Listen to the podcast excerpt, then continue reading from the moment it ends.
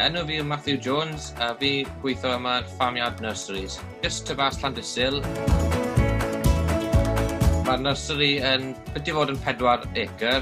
Um, rhan fwy o y lle ni'n tyfu yn polytunnels a ni hefyd yn tyfu stwff tu fas hefyd wedyn. Pethau sy'n mwy caled uh, sy'n gallu sefyll mlaen i'r uh, tywydd.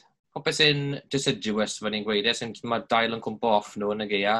Ni'n tyfu tu fas bydde fel cod, uh, lot o shrubs, bydde fel la, a lot o herbaceous perennial sy'n bomb-proof. Pethau mwy tropical, pethau sy'n eisiau bach o tymheredd efe a ni'n tyfu tu wedyn. Um, mae rhai o'r polytunnels ni'n ni dod i heaters mewn i cadw temperature lands a bach. Begonias, um, peth begonias yn tyfu mewn tŷ, ni'n ni cadw'r uh, y temperature lan o'r hynna, cadw nhw, so mae'r rhew ddim yn ymwneud nhw. Uh, shrubs sy yn, yn evergreen wedyn, pethau fel Cianothus neu Pieris, Camellias, pethau fel la. So nhw'n licio yr um, tywydd o'r yn y gea, so ni'n ni tyfu'r yna tu ond sy'n so, so, dod i'r um, heaters ma'n arno ni, jyst yn cadw nhw jyst mas o gwynt mwy na dim byd. Mae mor lib yn ei uh, lawr yn, uh, yn cornel o Cymru, a, a gael y tyfu peth stwff. Ni wedi colli lot o brynigion achos bod y mod mor o'r.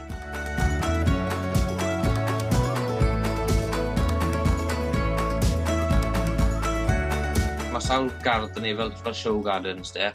Chi'n mynd lawr tyma bach, mae clai ddechrau wedyn. Os chi'n garddio yn pwysyn o Cymru mae rach chi really gweithio wrth, y tŷ ar y ddeiar. Ni'n hala planygio mas yn y post wedyn, dros Brydian i gyd, a ni'n ni hala mas i Ewrop hefyd. Y planygio ni'n tyfu, mae'r range yn fwy na unrhyw le ffindwch chi yn Cymru, fi'n meddwl, e, e, falle even yn Bryden falle, a mae lot o bethau dyn ni'n tyfu, so chi'n gallu cael. Beth ni'n ni neud, ni'n wastad yn neud siŵr bod un neu ddau, a falle tri planygyn dyn ni So ni yn gwerthu, ni'n tyfu yna ymlaen, so ni'n gallu dividio nhw, basically wneud fel clones o'n nhw. Um, ni siw bod wastod un dyn ni i gadw nôl, so ni byth yn rhedeg mas o'n nhw.